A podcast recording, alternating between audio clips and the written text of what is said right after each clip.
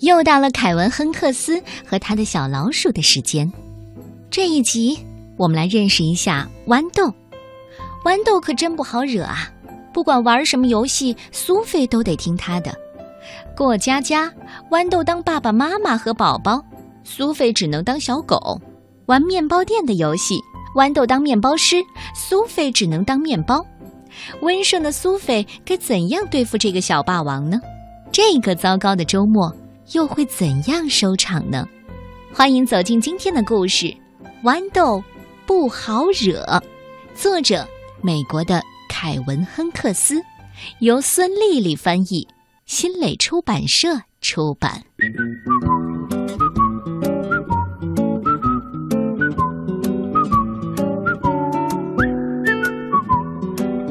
一个星期五的下午，豌豆的爸爸妈妈把他送到了苏菲家里。苏菲的妈妈说：“豌豆的爸爸妈妈要去看望一个住在远方的亲戚，豌豆这个周末和我们一起过。”豌豆欢呼着：“哟呼，哈哈，太棒了！”可是苏菲躲在妈妈的身后，一言不发。吃过点心，苏菲帮助豌豆把他的睡袋和行李箱抱到楼上。豌豆问：“我们接下来做什么呢？”嗯，你有什么玩具吗？苏菲指指自己的玩具柜。啊，就只有这些啊！我的玩具比这里要多一百万倍呢。嗯，还有别的什么可以玩的吗？那我们就玩过家家吧。哎，行，不过规矩得我定。于是他们开始玩过家家，当然规矩由豌豆说了算。他当爸爸妈妈，还有五个孩子。苏菲呢？他只能当小狗。然后他们又玩看病的游戏。豌豆当医生、护士和病人。苏菲呢？他只能当前台的接待员。后来啊，他们又玩面包店的游戏。豌豆当面包师，苏菲当甜面包。豌豆开心地喊道。哦，哈哈，我觉得太好玩了。可是苏菲一言不发。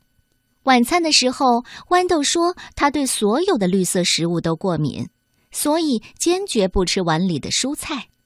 然后他趁苏菲不注意，把他甜品杯里的奶油挖走了一勺。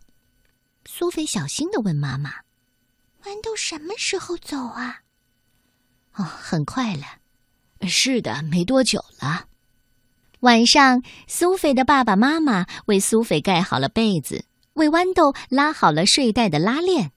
晚安吻之后，关上灯，离开了卧室。卧室门一关，豌豆就笑嘻嘻地说：“ 明天见，再见喽。”苏菲闭上眼睛，自言自语地说：“我恨不得豌豆赶紧回家。”星期六的早晨，苏菲一醒就看见一个蓝色的大怪物在她的床上跳来跳去的，那一定是豌豆。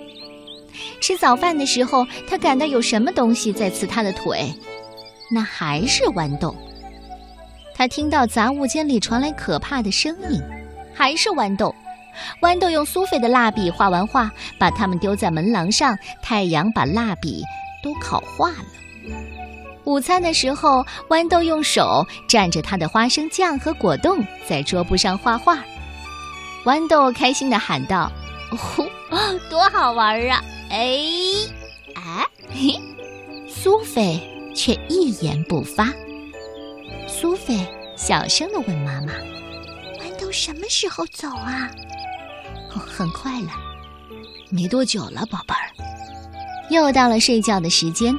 苏菲躺在枕头上，听到了沙沙声，原来是一张豌豆画的纸条，上面写着：“明天见。”哎，我就喜欢欺负你。苏菲闭上眼睛，自言自语地说：“我恨不得豌豆赶快回家。”星期天的早晨，在爸爸妈妈来接豌豆之前，他要给他们打一个长途电话。对了，豌豆用牙膏在卫生间的镜子上写下自己的名字，豌豆。呼，他还用剃须膏给苏菲做了一个新的发型。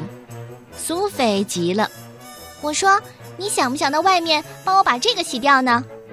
我们可以玩救火的游戏。”啊，你说真的吗？太棒了！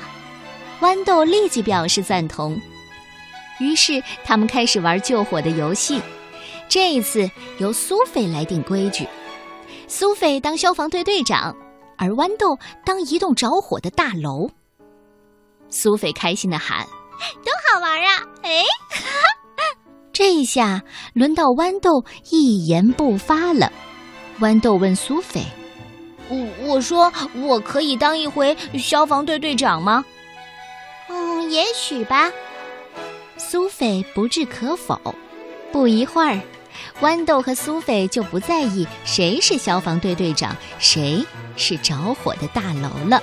苏菲的妈妈提醒着：“好啦，到时间啦。”苏菲的爸爸催促着：“哦，该走了。”“嗯，到时间了吗？”“呃，到时间了吗？”“啊，就要走了。”“妈妈，豌豆什么时候还来咱们家住呢？”苏菲的妈妈说：“不会再来了。”“呃，是的，绝对不会再来了。”苏菲的爸爸也这么说。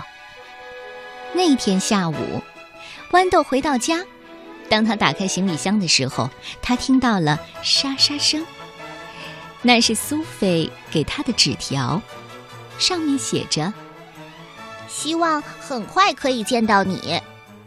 ”好吧，这是孩子们间的小心事。